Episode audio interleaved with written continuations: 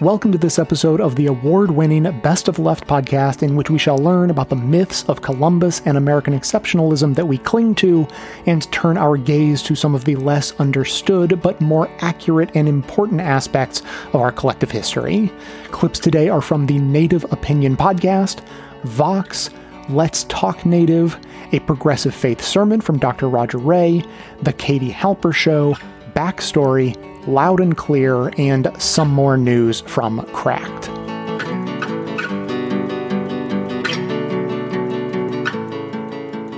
Here are five things that you can keep in mind uh, the next time we get close to this holiday again. Number one, highlight the historical and contemporary contributions indigenous people have made and continue to make in society. Adopting Indigenous Peoples Day is an opportunity to celebrate and honor the histories, cultures, contributions, and resilience of contemporary Native peoples. And we did that earlier by playing the piece on Elouise Cobell for you folks. Mm-hmm.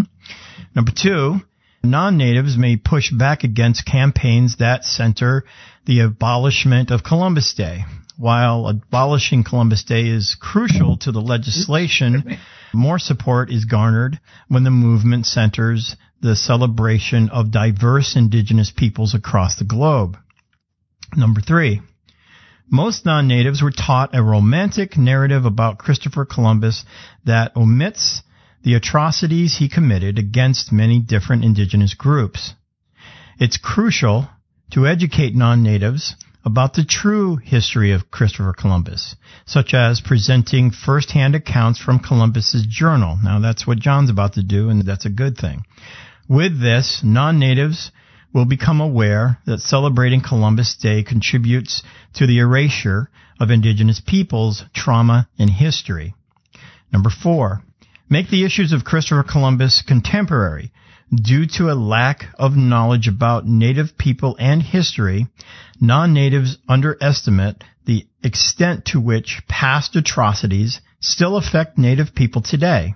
Educate non-natives about the legacy of colonialism, which has devastated indigenous communities historically and continues to negatively impact them today. And we, we, we try to do this on a regular basis on this show all year long.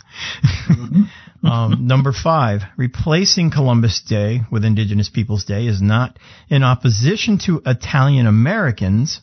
Instead, it is a direct opposition to the genocidal colonizer that does not positively represent Italian heritage.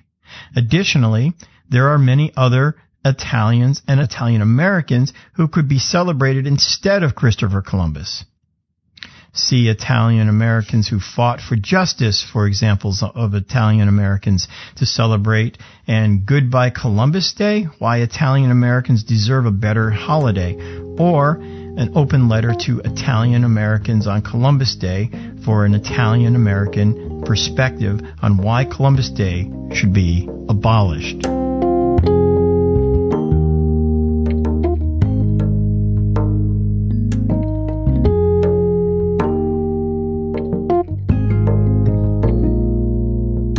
Christopher Columbus is all over America. There are statues in his honor, streets and cities are named after him. He's got his own national holiday, complete with parades. For centuries, Columbus has been celebrated as the brave explorer who discovered the New World. We celebrate Columbus Day, the anniversary of that day in 1492, when Columbus first sighted the land of the New World, America. But Columbus never even set foot on North American soil. His four voyages brought him to the modern day Caribbean islands, Central and South America, but never to the country where more than 50 cities, towns, and counties bear his name. We rarely hear about the other explorers, who actually landed in the US just a couple decades after Columbus. So, how did a man who never even set foot in North America end up with a national holiday and a permanent place in American mythology?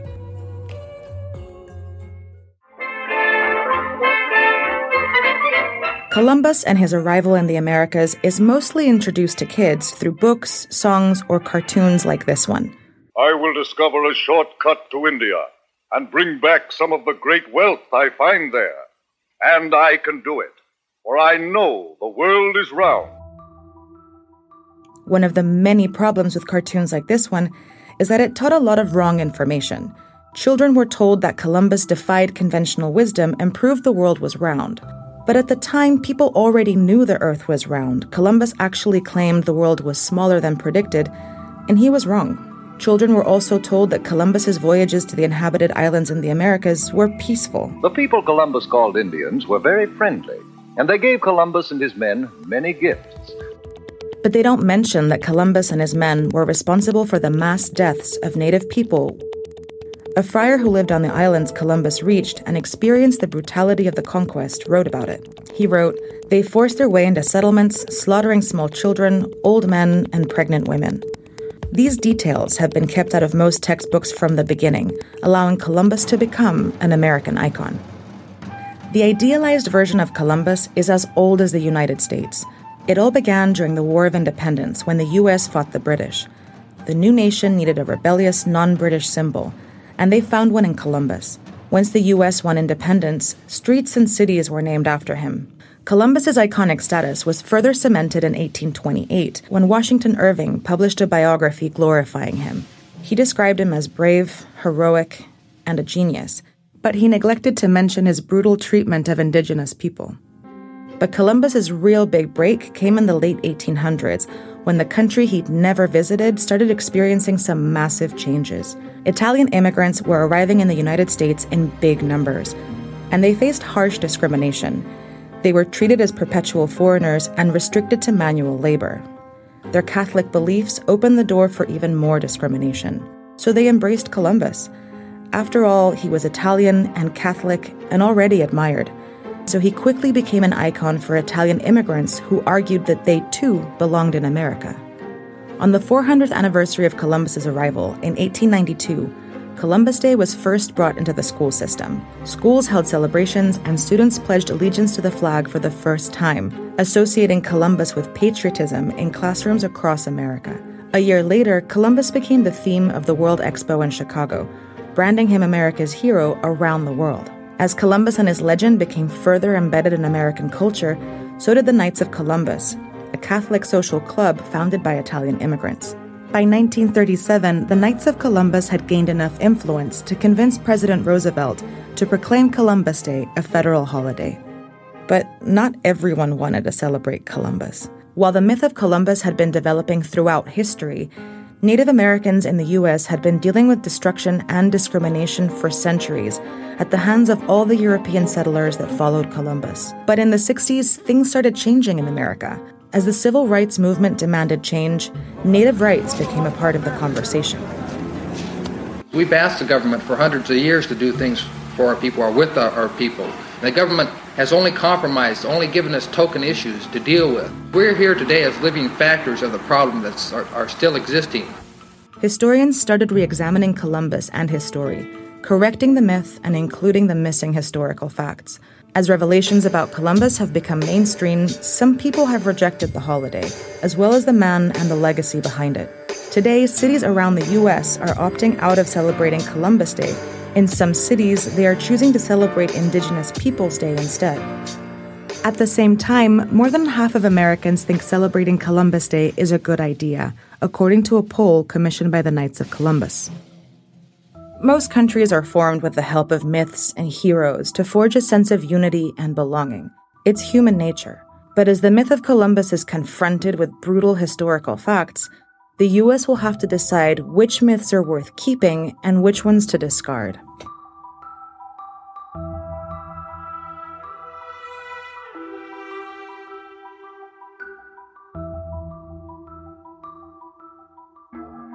These are the words of Christopher Columbus written by his own hand about the people he encountered as a result of his famed voyages.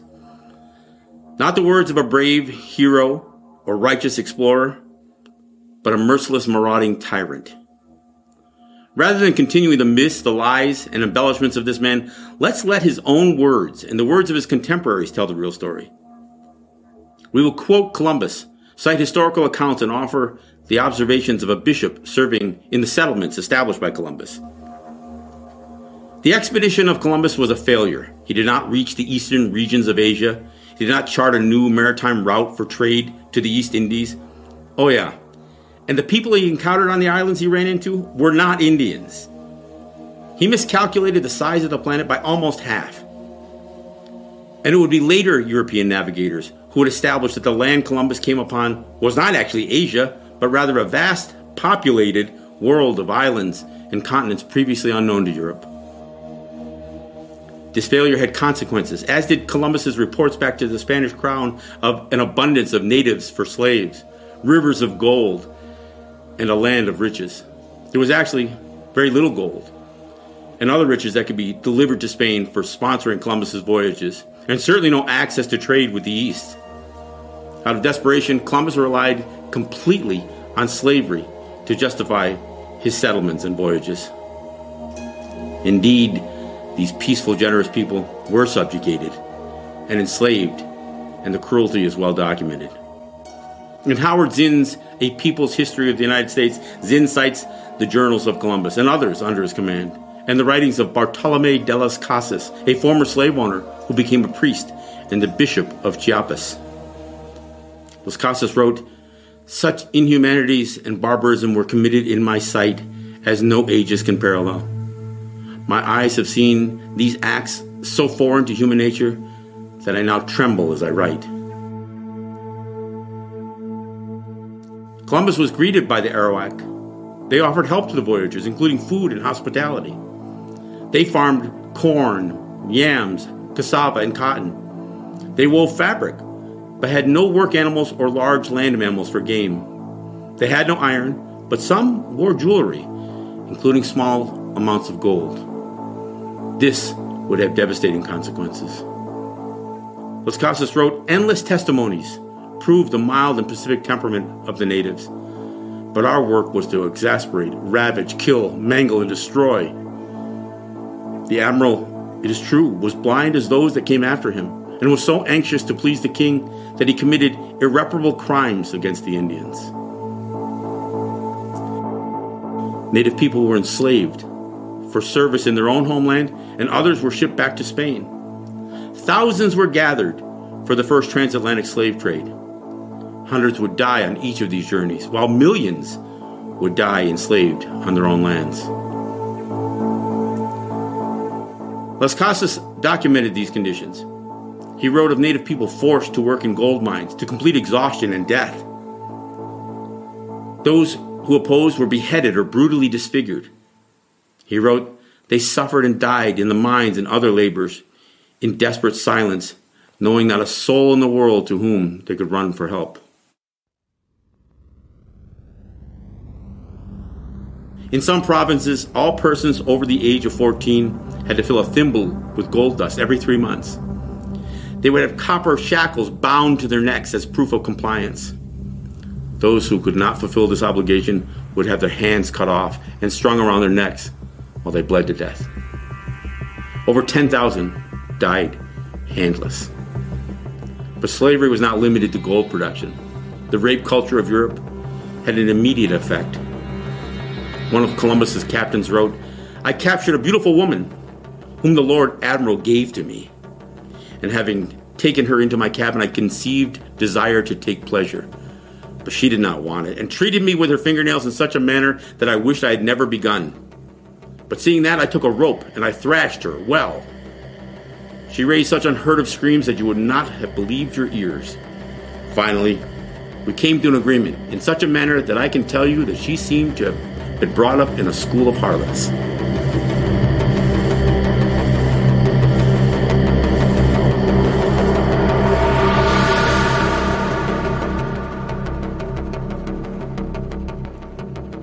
Sex slaves were not just a means to compensate his crew. Columbus shipped young girls back to Spain as well.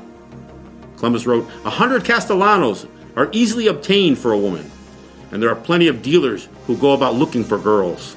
Those from 9 to 10 are now in demand.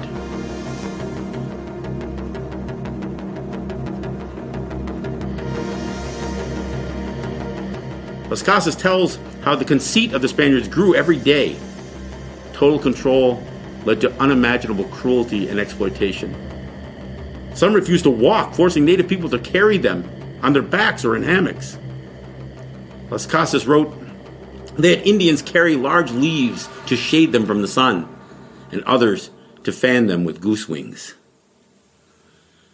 The Spaniards, Las Casas wrote, thought nothing of knifing Indians by the tens or twenties, and of cutting slices off them to test the sharpness of their blades. Columbus and the Spaniards brought war dogs to the Caribbean as weapons against the natives. In the early years of Columbus's reign, there were butcher shops throughout the islands where Indian bodies were sold as dog food. Live babies were fed to the war dogs for sport and for entertainment, sometimes in front of their horrified parents. In two years' time, approximately 250,000 Indians were dead on Haiti. Many of these deaths included mass suicides or mothers killing their babies to avoid the horrors of a life and death of persecution. Bartolome de las Casas wrote When he arrived in Hispaniola in 1508, there were 60,000 people living on the island, including the Indians. So that from 1494 to 1508, over 3 million people had perished from war, slavery, and the mines. He asked, Who in future generations will believe this? I myself, writing as a knowledgeable eyewitness, can hardly believe it. Today, most Americans reject the truth of Columbus. They prefer the fairy tale version, the discovered America version. Italian Americans prop him up as their patron saint, falsely associating him with their own Italian heritage. His name is celebrated with holidays, in parades, as a name for cities, towns, and regions, including a province in Canada, the U.S. capital, and a country of South America. So, what of Las Casas' question? Who in future generations will believe this? Will the truth prevail? Or will the myth of a fabricated hero continue?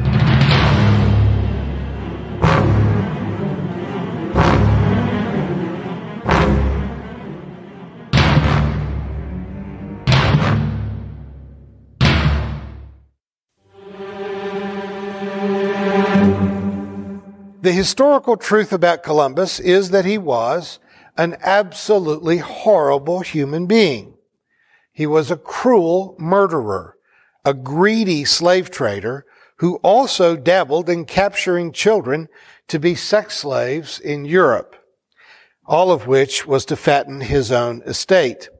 He was so greedy, in fact, he was removed from the government's role of governor in the Caribbean all of you folks who buy a DNA test and are surprised to find that you have traces of Native American ancestry, yeah, that's not a happy story. Your ancestors brought that back to the Americas from Europe in their veins, and the way they got it is a very ugly narrative.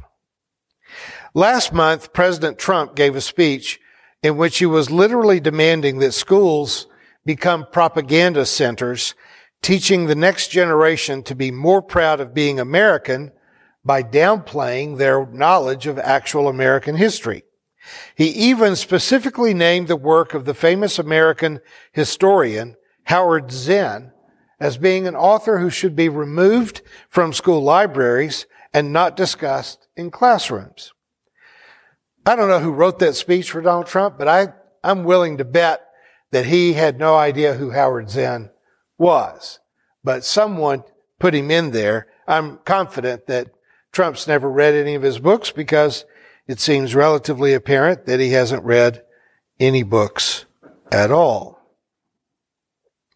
It was, however, my honor to meet and talk with Howard Zinn on three occasions. The first two times actually here in Springfield, once at Missouri State University and then our School of Religion at Drury University had him come and speak there. And then later, I got to have a longer visit with him when he was speaking at Harvard when I was a fellow there in 2004.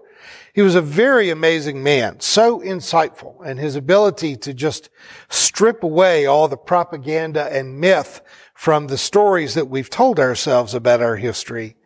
It was just so amazing that when we started this church in 2008, our very first class was led by our own Dr. David Adams, who spent nearly a year guiding us through a study of Howard Zinn's book, a people's history of the United States because I wanted our church to be started with a fierce orientation to our true history and the things that the cultural prejudices that we were inheriting. Trump doesn't really know much about history and he cares even less, but he doesn't want you to know that Christopher Columbus was a murdering slave trader who got rich by abducting children for the sex trade. Still, the problem here is not just that Columbus was historically a bad guy. There are lots of bad guys in history. And there are a lot of dark chapters in our history of conquest, invasion, and frankly, pathological land theft on our way to declaring ourselves to be the greatest nation in the world. The problem is that Italians picked Columbus to be the central figure in a useful myth. Myths can be based on facts. A lot of times they're based on thin air, but myths have a function in society. They put a certain spin on history to give us self-confidence and pride and to justify our sense of privilege. In this sense, the Hebrew Bible is the perfect example of the use of myth as propaganda. The stories that were recorded by the Israelites who were captive in Babylon in the 5th century BC, describing their history from five, six, seven years earlier as being a rather testy love story between their nation and God. Their story claims that they grew as a nation while they were slaves in Egypt and that God delivered them from slavery and gave them their own land, a promised land. There is no persuasive reason to believe that any part of that myth is based on anything that happened in history. The Jews were one of many Palestinian tribes fighting for control of real estate that just happened to be located between two great continents where empires have been fighting since humans laid down their clubs and started to build walled cities. I never cease to be amused by evangelicals who have never noticed how ironic it is that the Jewish holy book, written by Jews for Jews, is the book where they find the claim that God gave them this particular piece of real estate. What could be more convenient? I took an Israeli government subsidized trip to Jordan and Israel when I was in grad school. I was pretty out of place even then in a bus full of evangelical preachers but I was excited to see what even I, at that tender young age, thought of as the Holy Land. But as we crossed the Jordan River and saw the impoverished refugee camps in the West Bank brimming with displaced Palestinians, our government guide shrugged off the obvious poverty and suffering of the camp and said to us, they don't belong here. God gave this land to us. And the bus erupted in loud amens from all the preachers on the bus. And the tour guide had this wry grin on his face as he had obviously practiced that line and perfected playing American preachers like a fiddle. It was at that moment that I began to question the validity of what I had been told about the promised land. Folks, let me break it to you. God doesn't wear a gold jacket and doesn't work for Century 21. God no more parcels out land to one rival group over another than God prefers one football team or one baseball team over another. Apparently, I have it on good sources that God is actually a ice hockey fan. Religious myths and national myths help to gloss over some of the sordid details of reality. We want to think of George Washington as a courageous military leader who helped American colonists to gain their freedom. we don't want to then dwell on the hundreds of slaves that he kept mercilessly captive on his farm or those that he brought to Washington to serve in his household.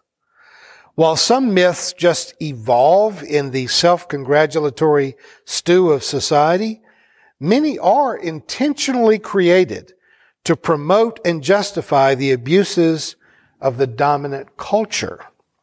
None other than Rudyard Kipling. I mean, I kind of hate to think that he turned his hand to this, but Rudyard Kipling wrote a famous poem titled The White Man's Burden.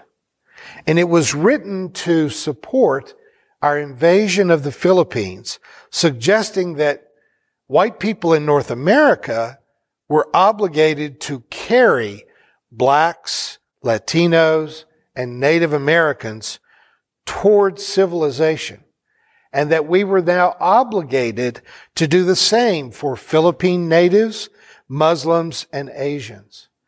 As if our enslavement of Africans, our genocide of Native Americans, and abusive labor practices towards Latinos was all a charitable education exercise on the part of white America.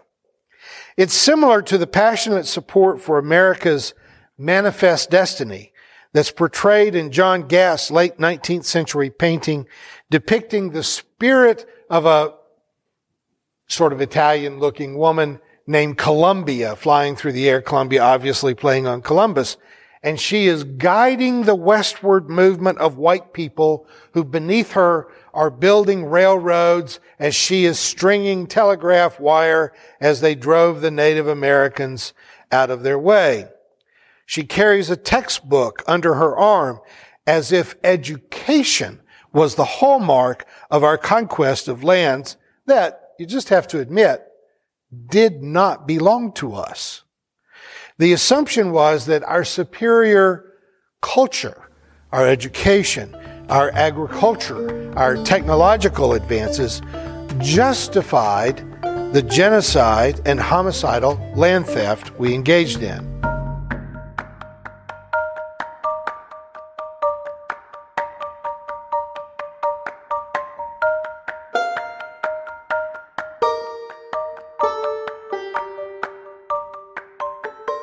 Everything that you need to know about on Columbus Day.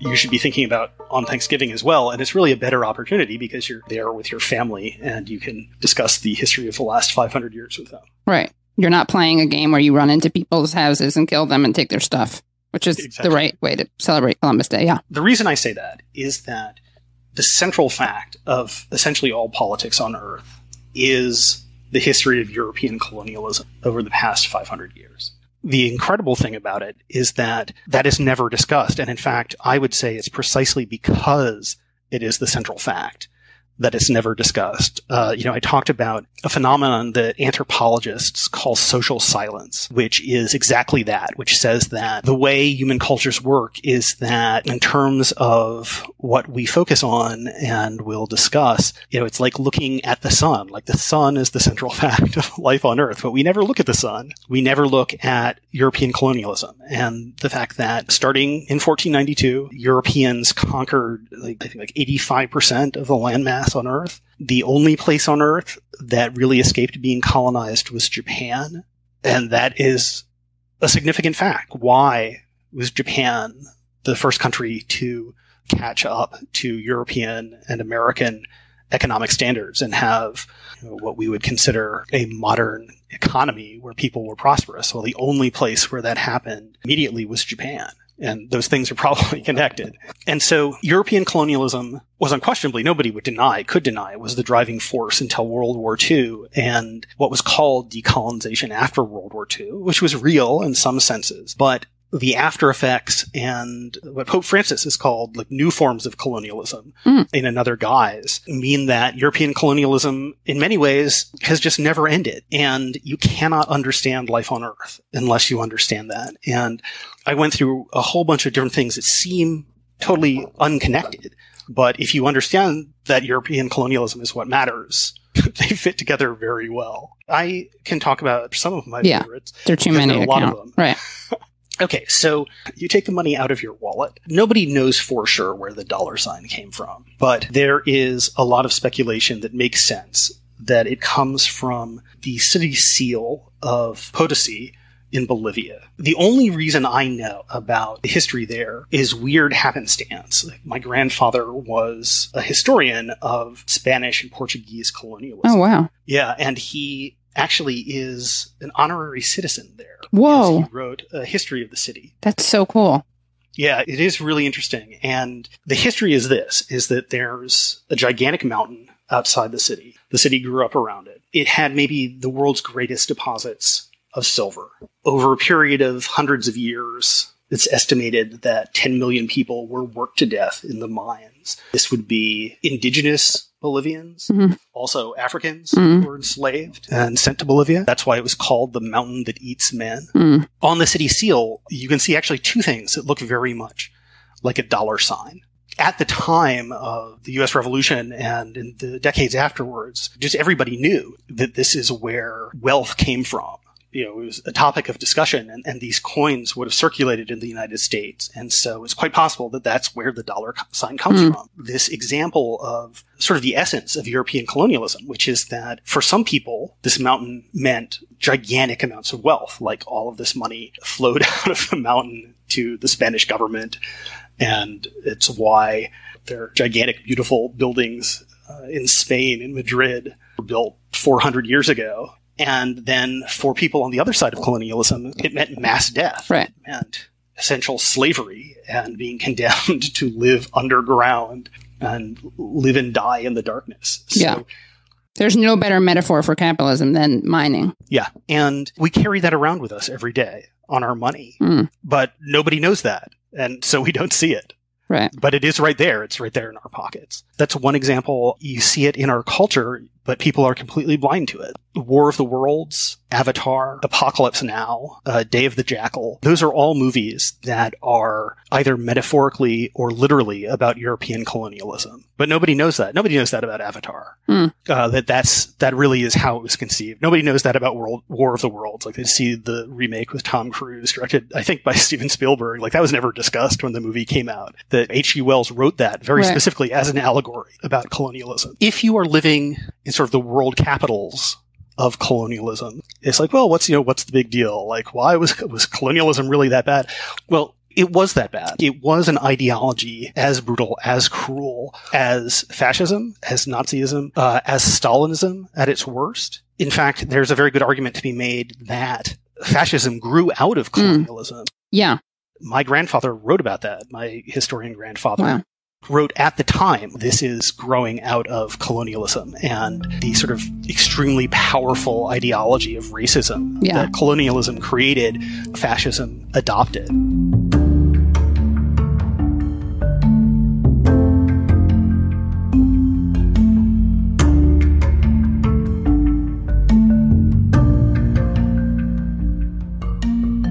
Reached the activism portion of today's show. Now that you're informed and angry, here's what you can do about it. Today's activism voting is not enough. Fight voter suppression and help restore Native voting rights. As of the publishing of this episode, there are only three weeks left until Election Day. Just 21 days. Visit bestoftheleft.com slash 2020 action to explore our 2020 election action guide, which we're calling Voting is Not Enough because it's just not. Voting is happening now in record numbers, but at the same time, we're also witnessing desperate attempts by the GOP to suppress votes in any way they can, legally and illegally. We need to counter these voter suppression efforts with action. So if you haven't volunteered yet, what are you waiting for? Help voters in voter ID law states get the IDs they need with voteriders.org, phone bank and text bank with a Get Out the Vote campaign, and arm voters with the accurate information they need to ensure their vote is cast and counted. Go to thelastweekends.org to instantly find a shift for the final weekends before the election. And if you or someone you know encounters a problem with ballot drop boxes, early voting, absentee ballots, or something else, call Election Protection at 866 Our Vote or visit 866ourvote.org. If you want to help, sign up to assist with Election Protection's nonpartisan poll monitoring program at protectthevote.net. It's important to note that Native peoples have not only been disproportionately affected by the coronavirus, but they are also disproportionately affected by voter suppression tactics. In fact, many barriers to the ballot uniquely target Native peoples. Native peoples are less likely to have a traditional street address, making it more likely that their voter registration applications will get rejected, and many states with voter ID laws just flat out don't accept tribal IDs. Then there's the closure of polling places and reducing ballot drop boxes in reservation counties, conflicting information from poll workers, and lack of interpreters in states with high Native populations. The gutting of the Voting Rights Act in 2013 only made targeted voter suppression of Native peoples easier for states like Arizona and Alaska and certain counties in North Dakota. To help counter the suppression, nonprofits Illuminative, Native Organizers Alliance, and First Peoples Worldwide have launched Natives Vote, a get out the vote effort providing detailed information on each state's voting laws, registration dates, and who to contact if issues arise, and more. In a release, Illuminative Executive Director Crystal Echo Hawk said, quote, Exercising our grassroots political power is crucial to rebuilding what we've lost and preparing the future for the next seven generations. End quote. Visit nativesvote2020.com to learn more. You can also help restore and protect Native voting rights by demanding your members of Congress support the Native American Voting Rights Act, which has already been introduced in both the House and Senate. Spearheaded by the Native American Rights Fund, the act would create more communication channels between Washington and Native American tribes, direct states to accept tribal ID cards for voting purposes, and establish a clear pathway for Native communities to request federal election observers. The segment notes include all the links to this information as well as additional resources. And once again, this segment is available on the Voting is Not Enough page at bestoftheleft.com slash 2020 action. So if making sure everyone can access the ballot, especially those we stole this land from, is important to you, be sure to spread the word about fighting voter suppression and helping restore native voting rights so that others in your network can spread the word too. Do you see the breeze blowing? Can you feel the winds have changed? Do you smell the scent of roses, or does rotten air remain? Do you feel the time has come when we rectify what's wrong, putting all where it belongs as we stand up and be strong? Cause it's time to make a difference in this fickle world of change. Before the break, we were hearing from historian Mark Peterson about the true origins of the phrase city upon a hill it's one of the catchphrases of American exceptionalism. He, he was telling me that its author, Puritan John Winthrop, intended it not as prophecy, but rather as a sort of warning to his fellow colonists that the eyes of the world were upon them. But the second interesting thing Peterson told me was that the text doesn't show up at all in the historical record until 200 years later. That's when a handwritten copy of it was found in a New York City attic this particular copy was discovered in the early 19th century, in the early 1830s, among a collection of papers that belonged to one of John Winthrop's very distant descendants. In 1838, this document was published for the first time by the Massachusetts Historical Society in their ongoing series of publications of important documents in Massachusetts history. So, why should uh, the Massachusetts Historical Society and uh, readers of this document think it was so prescient and prophetic. What was it about the 1830s that shaped the reception of this document? Well, this is a time in which there is a great deal of attention being paid in the United States to its earlier history, uh, largely driven by the growing sectional conflict between the northern and the southern states at the time. Mm. And of course, by the 1830s, with the rise of abolitionism in Boston, the publication of William Lloyd Garrison's famous abolitionist newspaper, The Liberator, the beginnings of major slave revolts in the South, like Nat Turner's rebellion in Virginia, Virginia. These issues are becoming more and more inflamed. And there's, as the two sides differentiate themselves from each other in political and intellectual terms, there's a kind of contest to seize the mantle of history, to prove that one side versus uh, the other. Slow down, Mark, Mark, Mark. Yes. This is the great statement of American exceptionalism now, and modern American presidents uh, invoke it all the time. Yes. And you're telling me it really comes out of a Yankee nationalism That is, America is New England writ large. That's exactly right. And in fact, in the 19th century, after Winthrop's uh, text comes to light, it's not something that's embraced by Southern Americans, mm. by the future Confederacy. Rather, it's part of the kind of historical mythology that New Englanders build around themselves. It's of a piece with the development of Thanksgiving as first a, a regional and then eventually a national holiday. Yeah. But of course, as I, I assume your listeners will know, Thanksgiving is not a national holiday until President Lincoln declares it to be one in the midst of the Civil War in 1863. Before that, it had been pretty exclusively a New England regional celebration. When do you think that that phrase became a patriotic nationalistic text that it is today? What was that in the 19th century, or is it only in the 20th century that it begins to take on that powerful meaning?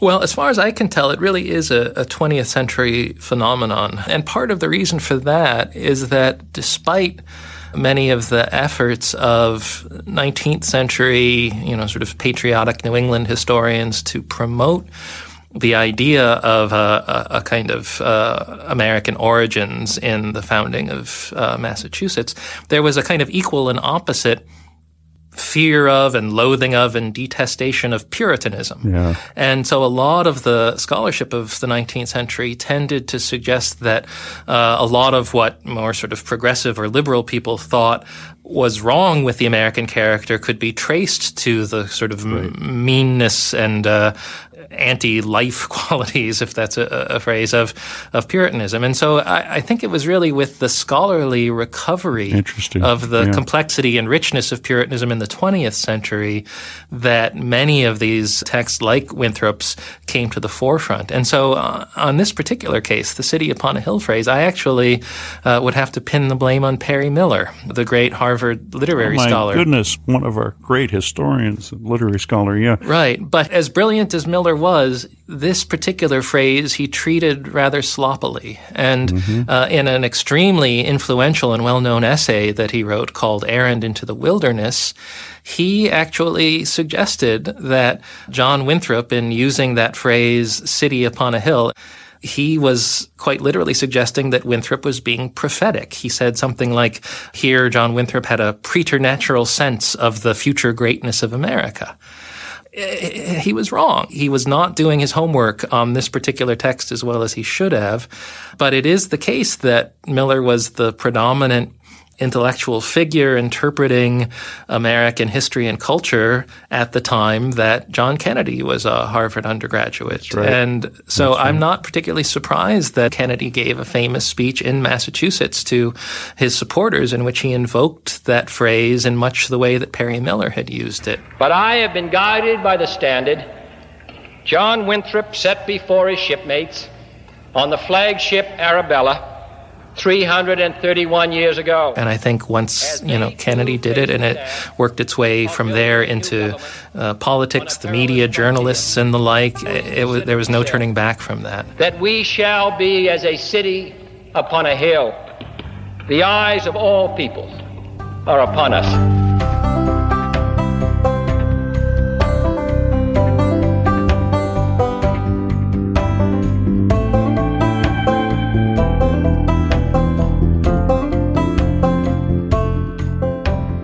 The idea of American exceptionalism is as old as the European found or European landing in America.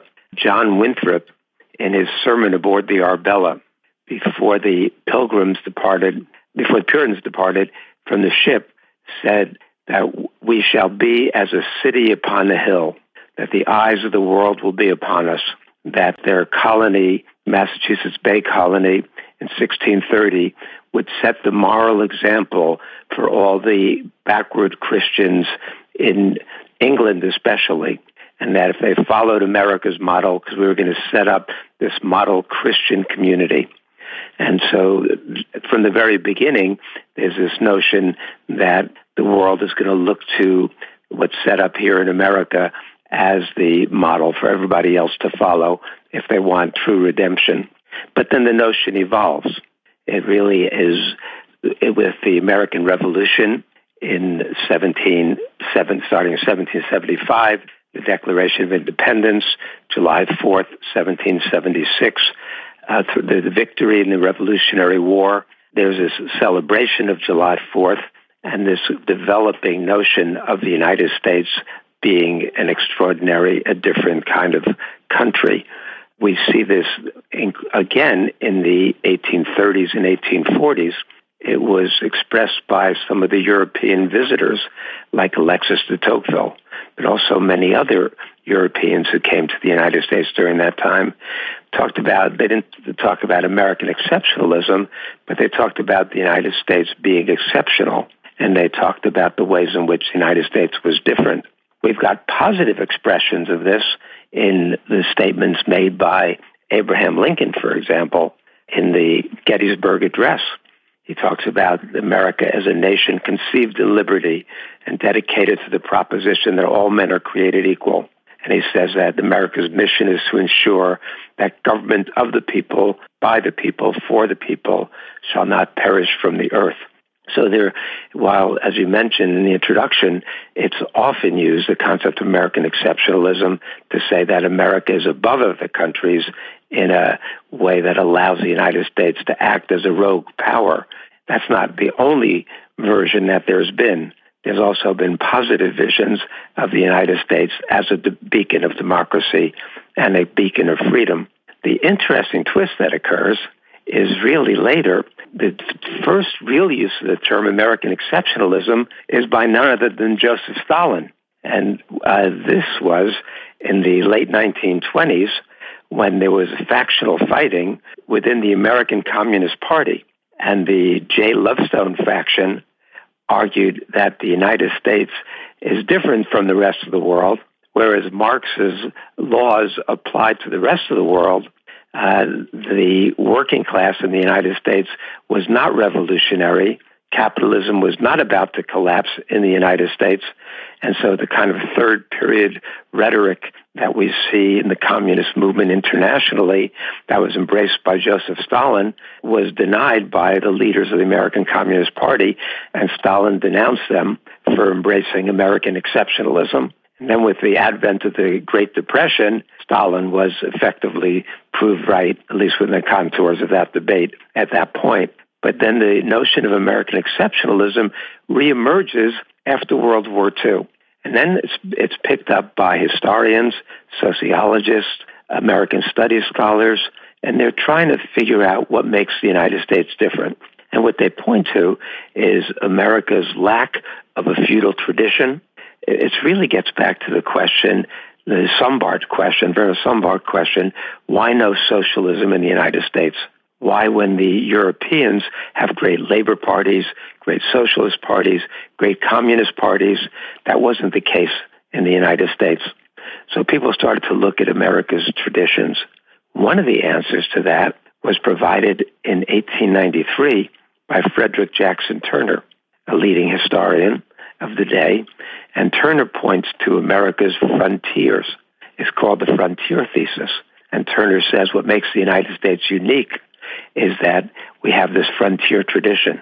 And uh, Turner argues that America's great democratic values were honed on the frontier, that that pioneering spirit that made America different. His concern was that according to the 1890 census, the frontier had closed. So the question was, where are the new frontiers going to come from? And that's part of the thinking that uh, guides the United States to become an empire in the more traditional sense with the Spanish American War and the repression of the Filipinos in 1898, 1899, in the next few years. So the history is somewhat convoluted, as you can see. But after World War II, it gets tied in to the discussion of the Cold War and to U.S. policy in the Cold War. And it becomes an ideological element that undergirds the U.S. position in the Cold War against the Soviet Union. So it's tied to now free markets. It's tied to social mobility. It's tied to certain freedoms. And the way that that evolves is that increasingly the idea of American exceptionalism is the idea that the United States is different from all other countries. while all other countries are motivated by a desire for power, by economic greed, by territorial aggrandizement. The United States is unique because the United States is motivated by the desire to spread freedom and democracy around the world. That the Americans are the only ones who are not motivated by what the rest of the world is motivated by. We only want to make the world better. And that makes the United States unique. It's in many ways, I mean, it's a wonderful notion if it were true. The problem is much too often it's just the opposite that we're in bed with the most, the worst elements, that we were supporting militaristic policies. Samuel Huntington, who in many ways was an advocate of American exceptionalism, did have make the insightful comment. He said, "The West won the world not by the superiority of its ideas or values or religion, but by the superiority of organized violence, the application of organized violence. Westerners often forget that fact. Non Westerners never do.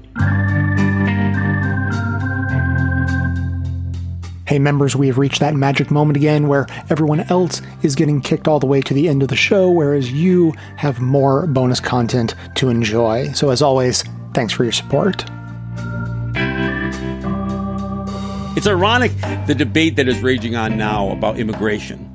Mm-hmm. It's also ironic to listen to somebody like the President of the United States refer to the four women in Congress who, who are kind of taking a stand against, frankly, the rest of the Democratic Party, but also Trump and saying that they must hate the United States.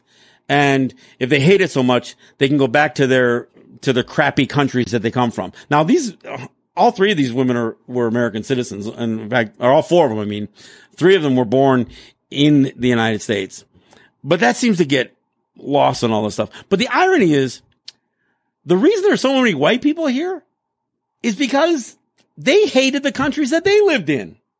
They left Europe, a, a Europe that was in a shambles. That's why they left. They left because they had made a mess of Europe. It, Europe was disease infested. Europe was crime infested. Europe is where freedom, uh, you know, uh, didn't exist. So to hear somebody say, well, if you hate this country so much, leave it. That's what you did. You hated your country so much that you left it. You didn't try to fix the countries that you left. You came here because this was new land that you could screw up. That's the bottom line. This was a, this was a new place that you could, you know, um, claim it you not only claim it, but you could, you could rape the land, the people, the environment, all of the creation here. That's what they did. And, and so then when you look at the immigration battle that, that rages on now and these kids, these families that are trying to seek asylum in the United States, the very thing that Trump says to these four women, if you don't like it, leave. Well, that's what they're, these people are doing. They don't like what their countries have become. And part of the reason they don't like what their countries have become is because of the appetite for drugs that the United States has.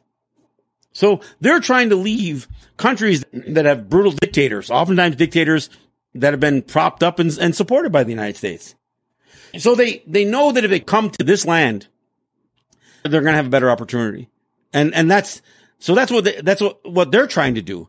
But it's ironic to listen to the president of the United States tell people, you know, if you don't like it, leave, which is exactly what Europeans were doing for hundreds of years. And early on, including under British rule, there was a, a much different view about white people coming from Europe than anybody else coming into the colonies, even before they were, you know, they were independent colonies. And of course, the United States, they had a white preference too. And, mm-hmm. and the people who were persecuted the most were the people of color, Chinese, you know, the indigenous people here, people from South America, black people. They were all, they, they were either enslaved or nearly enslaved. And there was always a preference. Now, I'm not saying that Irishmen weren't persecuted or Italians weren't persecuted or Jews weren't persecuted. They were. But you know what they were able to do at some point? They were able to assert their whiteness enough to say, yuck, I'm white. So I should enjoy some of that white privilege.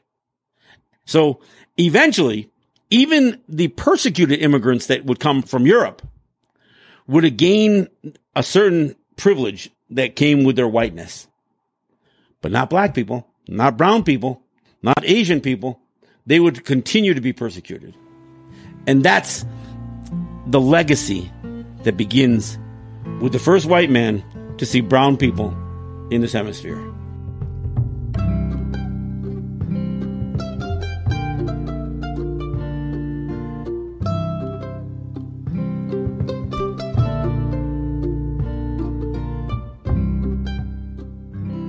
Some old news. The Civil War was caused by slavery.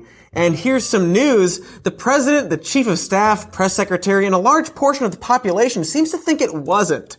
We as a nation are having a crisis of both fake news and fake history. Relitigating the Civil War, defending Christopher Columbus, downplaying the genocide of Native Americans and taking of their lands. And it's bizarre. And Thanksgiving is coming up. So we thought it would be a good opportunity to get into our country's history of war, racism, genocide, and f***ing football.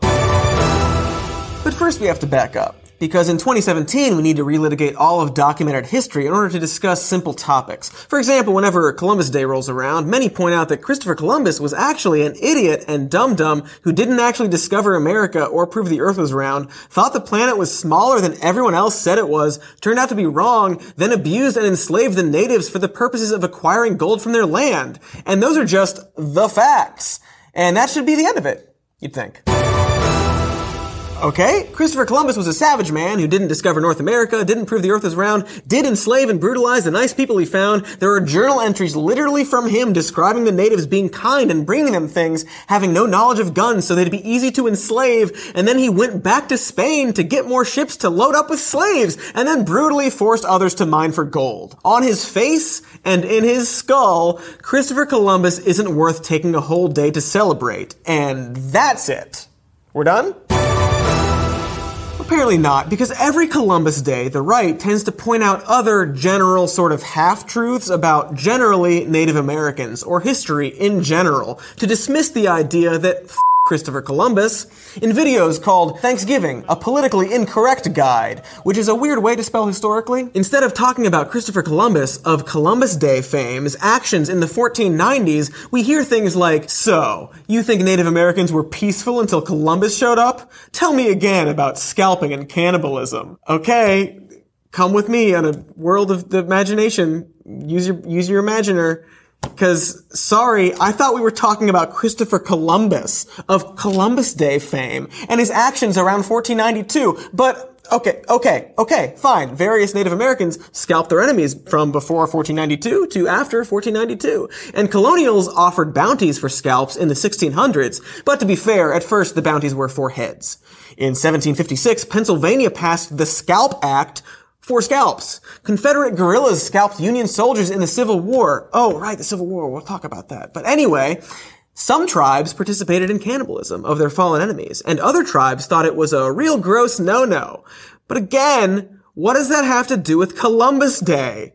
Don't know, but hey, aside from Native Americans being brutally violent, the most brutally violent of everybody, from anywhere, they were also technologically regressive and didn't even use the wheel. Happy hashtag Columbus Day. Well, first of all, regressive means they were becoming less advanced, not that they weren't as advanced as others, so nice try, word-wise. But some of them did invent a wheel. They just didn't use them for hauling because they hadn't domesticated draft animals yet. And also, Europeans didn't invent the wheel, Sumerians did. And then the concept spread across the continents over the next thousands of years. There's this idea of Native American savagery and settler superiority that perhaps can be best summed up by a video from Ben Shapiro's website, The Daily Wire. The video has since been removed, but it depicted the Native Americans as all violent savages and cannibals until Christopher Columbus arrived and kindly introduced them to eating utensils, which they already had, taught them how to build things, taught them how to cultivate corn, which is the opposite of what happened. So we should celebrate Columbus Day,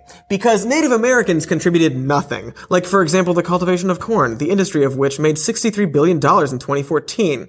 Shapiro claimed the video was satire, which no, unless you were making fun of what you actually think about Columbus Day, because it's just a slight exaggeration of what these arguments always are. After removing the satire video, Ben clarified that Columbus Day is worth celebrating. Despite some awful wrongs, Western civilization's cultivation of the Americas is a historical good, which is literally unknowable.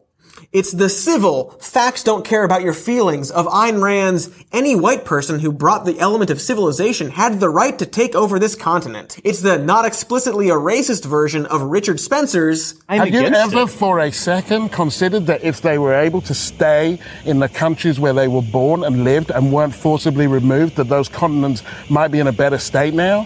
I seriously doubt that. The video lists off all of the things white people did after Christopher Columbus discovered America, like written language, mathematics, and philosophy, and broadly, books, despite the Native Americans' written languages and their almanacs, which were invented thousands of years before Europeans invented almanacs. Other post-Columbus contributions are medicine, even though Native Americans invented the syringe and had medicine, and had anesthetics, which the West didn't have until the mid-18th century. They contributed not scalping, which we've already covered, and football, which we'll cover. But also, Native Americans invented lacrosse, and they say horses as if there were horses in North America. There weren't. So when all is said and done, a little in column A, a little in column racist.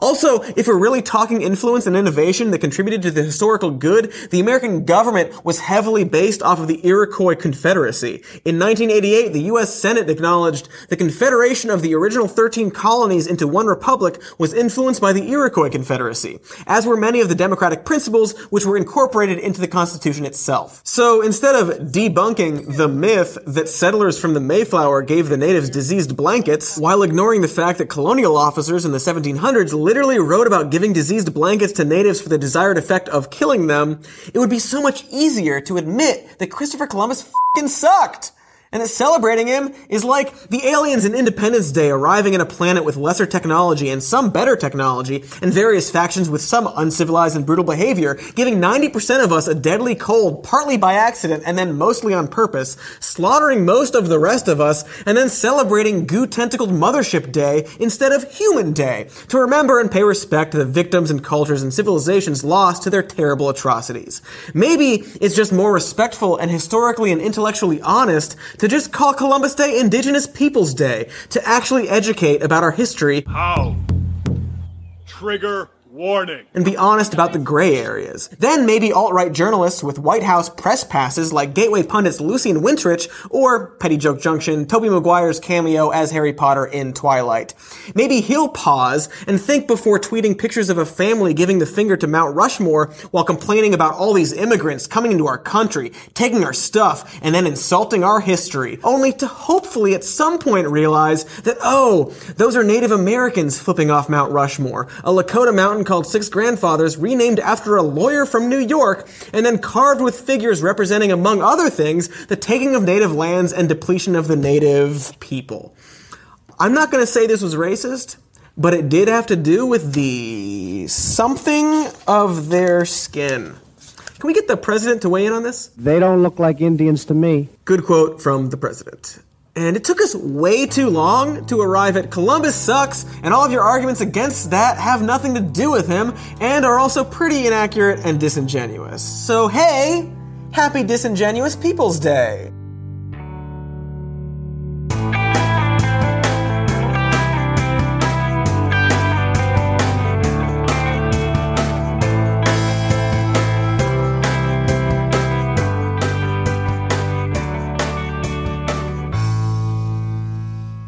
We've just heard clips today, starting with the Native Opinion podcast, listing five ideas to keep in mind each time the annual celebration of Christopher Columbus comes around. Vox did an explainer on why we started celebrating Columbus Day. Let's Talk Native told a bit of the history of Columbus through his own words. We heard Dr. Roger Ray from his latest Progressive Faith sermon about how the myths we tell ourselves shape the society we become. The Katie Halper Show spoke with Jon Schwarz about the centrality of colonialism in the world we live in today. Backstory corrected the origin story of America as a city on a hill. Loud and Clear explored the idea of American exceptionalism and the realities that that phrase tends to help hide.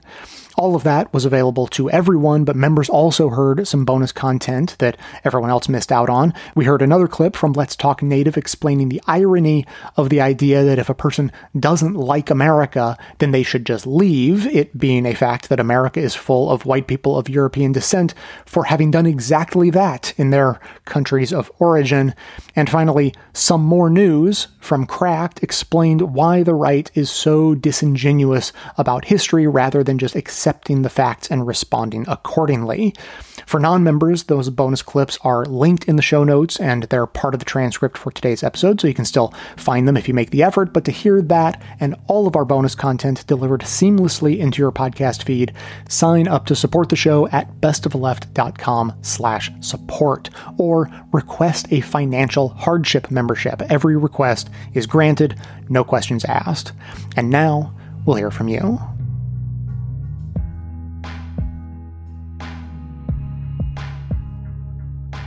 Hi, Jay, and hi, Craig from Ohio. It's Dave from Olympia. Just listened to the Bernie Sanders episode, and I loved Craig's thoughts about the collectivist idea, the myth, myth building around the what he called the progressive myth of working together for all of us. And I have, although there are myths around that, that's just the fact. That's just reality. And this has echoes of what Tim Wise had to say at the end of the episode, but that's just true. That's what makes us human is working together. I mean, from an evolutionary standpoint, we're terrible animals.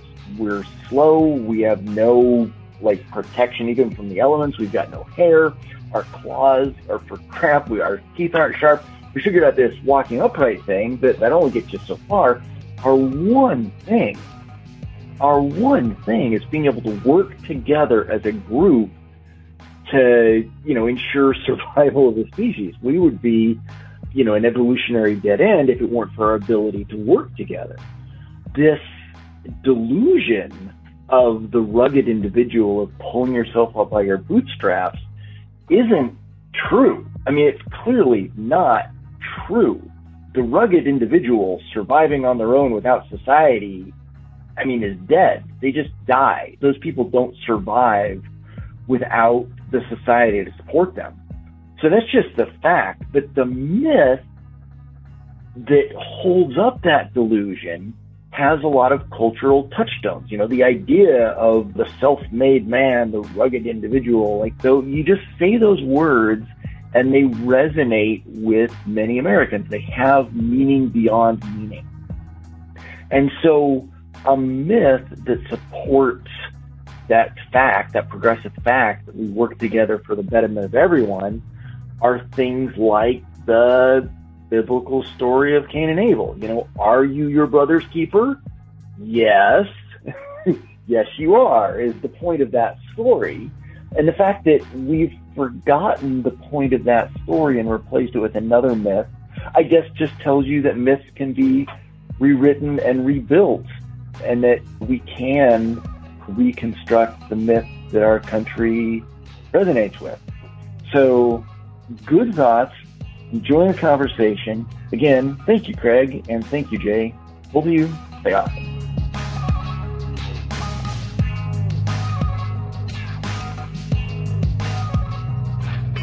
Hey, Jay, it's Craig from Ohio, and I thought I would call to follow up on my last call and on your pointing out that conservatives seem to uh, have a greater focus on foreign affairs, foreign policy than those of us on the left do. And I, am sure that's in general true. I uh, follow a wide array of sources on the left side of the spectrum, and it is true. There's definitely a heavy influence on domestic affairs, domestic politics, but I want there was one area that I thought really stood out that doesn't fit into that frame, and it has to do with uh, well, let me tell you how I, I, first thought about this, and then I'll get to uh, what it is I'm referring to. Um, a good friend of mine is a Republican. I've been friends with him for a long time before he was a Republican, but nowadays he's sort of my sounding board for what conservatives are thinking. And one area that he has a huge blind spot on is climate change. So whenever we have conversations about politics or whatever, I'll at some point say, well, what about this, you know, latest news in what's happening with the changing global climate? And he really is clueless about it. I mean, he hasn't heard about the latest study, he hasn't heard about the latest storm that's hit Asia or Africa or a drought or the fires in Siberia. Um, just clueless. And I'm sure it's in part because he doesn't, his news, his sources don't emphasize that. Well, someone like me who, who does follow climate news pretty voraciously whenever I can hear uh, anything about it, I often hear of these uh, tragedies that are occurring all around the globe. So that's a kind of foreign affairs and foreign policy that informs my own outlook, and I'm sure yours and a lot of your audience. And it makes me motivated to think of the world as one unified global community that is facing this massive threat. So I, I think I just I wanted to get to that point that climate change is the area of foreign policy, foreign affairs that those of us on the left are focused on, and that there's a huge blind spot for people on the right who just seem uh, completely clueless about the actual state of the global habitat. I think that also informs yours and Nate's discussion of uh, and and the myths that uh, we that can form where we go from here. To me, there are two competing myths that are also going to be playing out in this this uh, world of climate threat. And I said the last time that the myth I prefer is the myth of progressivism. And I think the word that describes that even better is solidarity. And on the other side, we have the mythology of division factionalism, racism, nationalism, xenophobia. Those are the two competing myths that I see that are playing out. I'm very concerned, very terrified that the progressive solidarity myth could lose to the far right wing fascist myth. And I think climate change is going to cause one of those two myths to eventually prevail. So anyways, that's quite a bit. I will talk to you later. Bye. Hey, it's Larry in Minnesota. I didn't understand your blind spot segment very well when you said the first question about conservatives not understanding there are kids in cages. My thought was that they do understand and they're okay with it. So I'm not sure if that's a blind spot or not. Thanks for your show. Bye.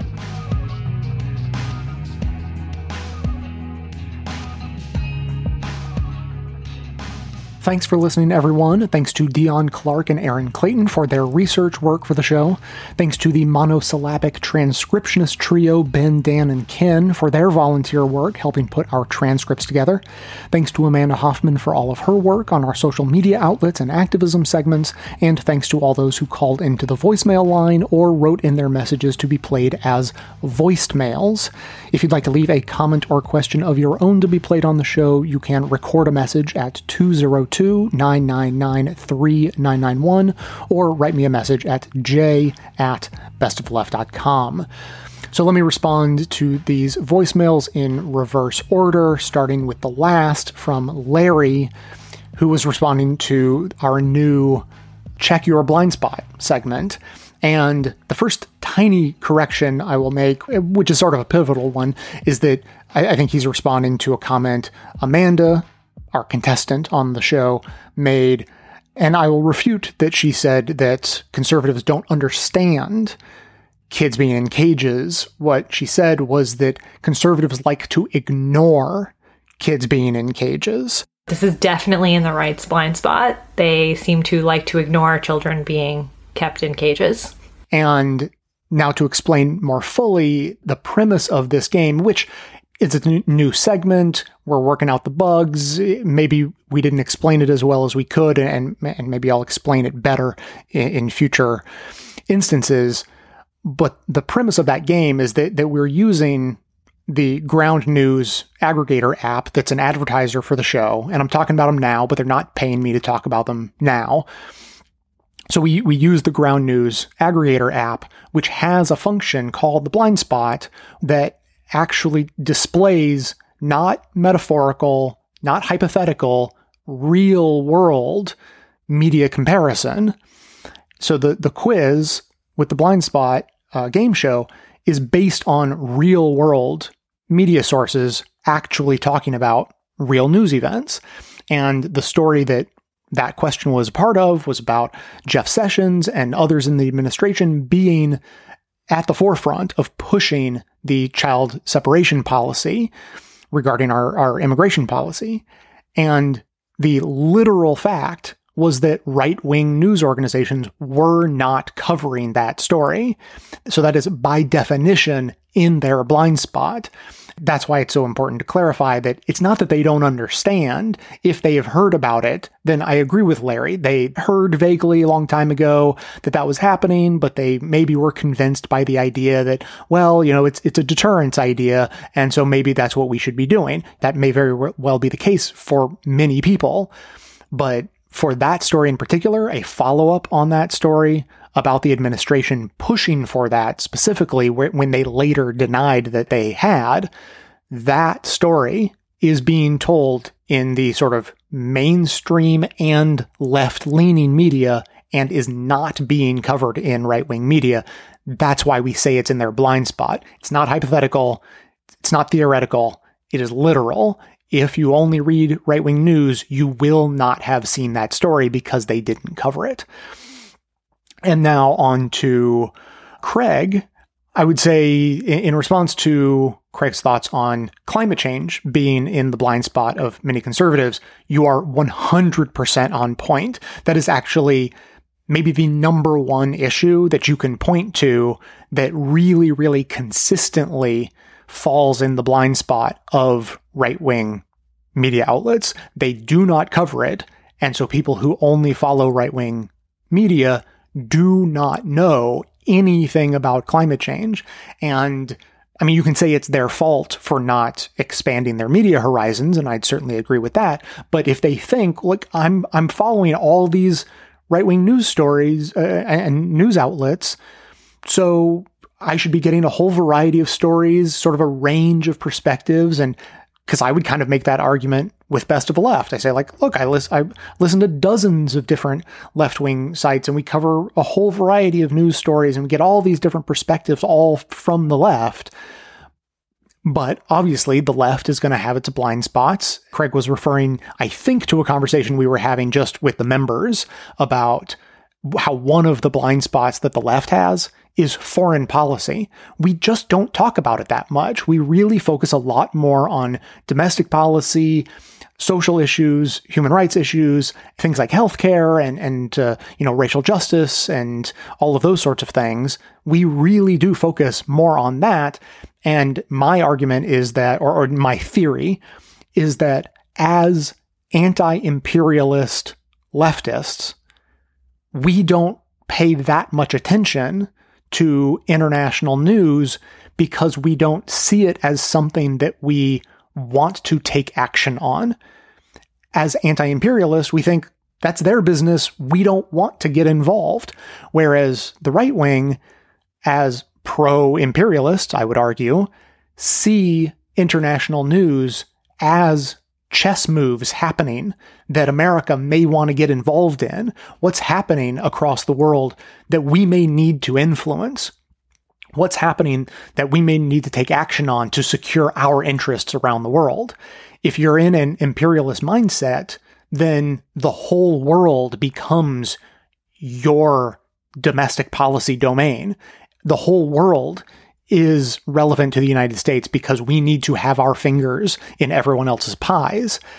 If you're on the left and you just don't think that, we tend to not follow that international news. But the reason why we follow climate news not because it's international and we therefore, in this one instance, have an interest in international stories because they're international.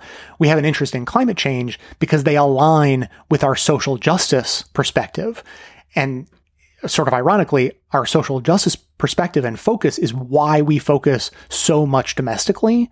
It's the refutation to that old idea, you know, that the ridiculous counterargument that, that'll come from the right saying that people in America, you know, if you're a woman or, you know, gay, that you shouldn't be complaining because you at least live in America. I mean, we may be discriminating against you, but at least we're not stoning you to death in our public squares, right? That's sort of their example about why people who are oppressed in America should shut up because you're not as oppressed as people in other countries might be.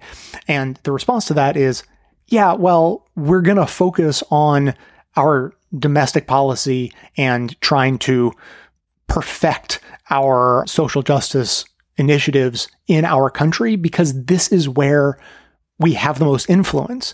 We may not have the influence necessary to prevent public stonings across the world, but we do have the influence in our country to relieve oppressed people from the bias and discrimination that they experience in our country, even if it's less of an oppression than elsewhere. And so it's our social justice perspective and focus that makes us care about climate change. And because climate change is international, we then naturally gravitate to climate change stories that are international and will follow stories about how other countries are being impacted by climate change even though we would completely ignore political stories happening across the world, regime changes or, you know, the, the domestic policies happening across the world that the left just doesn't see as our realm to care about or be involved with. Maybe to care about. I mean, I, I guess if a policy is happening somewhere around the world and there's a human rights violation, that is exactly the kind of story the left will pay attention to. I mean, if you've heard anything about China in the last couple of years, it's probably been about the Uyghurs. Am I right? Either that or the protests in Hong Kong. Once again, the stories that align with a social justice narrative are exactly the kinds of stories that the left will pay attention to, whereas the right may pay more attention to the sort of geopolitical chess game that's happening and moves that China is making to strike international trade deals with Europe or things that China is doing that Americans would generally see as bad that the, the right wing would want to highlight in order to, you know, demonize China. I mean, maybe justifiably in, in many cases, but to highlight the negatives about China to rile up anti Chinese sentiment in the US. That is exactly what is going to happen in right wing media and not at all happen or, or, or very little will happen in left wing media. But when it intersects with the things we really do care about, social justice and whatnot, then that's when we get those international stories. So nothing Craig said was wrong. I, I certainly wasn't correcting or rebutting, just sort of expanding on that idea of, of why climate change would be one of the few international uh, stories that the left picks up on. As for why the right wing doesn't pay attention to climate change, I, I think that's pretty obvious. As always, keep the comments coming in at either 202 999 3991 or by emailing me at j at bestoftheleft.com. That is going to be it for today. Thanks to everyone for listening. Thanks to those who support the show, especially by becoming a member or purchasing gift memberships at bestoftheleft.com slash support, as that is absolutely how the program survives. Of course, everyone can support the show just by telling everyone you know about it and leaving us glowing reviews on Apple Podcasts and Facebook to help others find the show. For details on the show itself, including links to all of the sources and music used in this and every episode, all that information can always be found in the show notes on the blog and likely right on the device you're using to listen. So, coming to you from far outside the conventional wisdom of Washington, D.C., my name is Jay, and this has been the Best of the Left podcast coming to you twice weekly, thanks entirely to the members and donors to the show from bestoftheleft.com.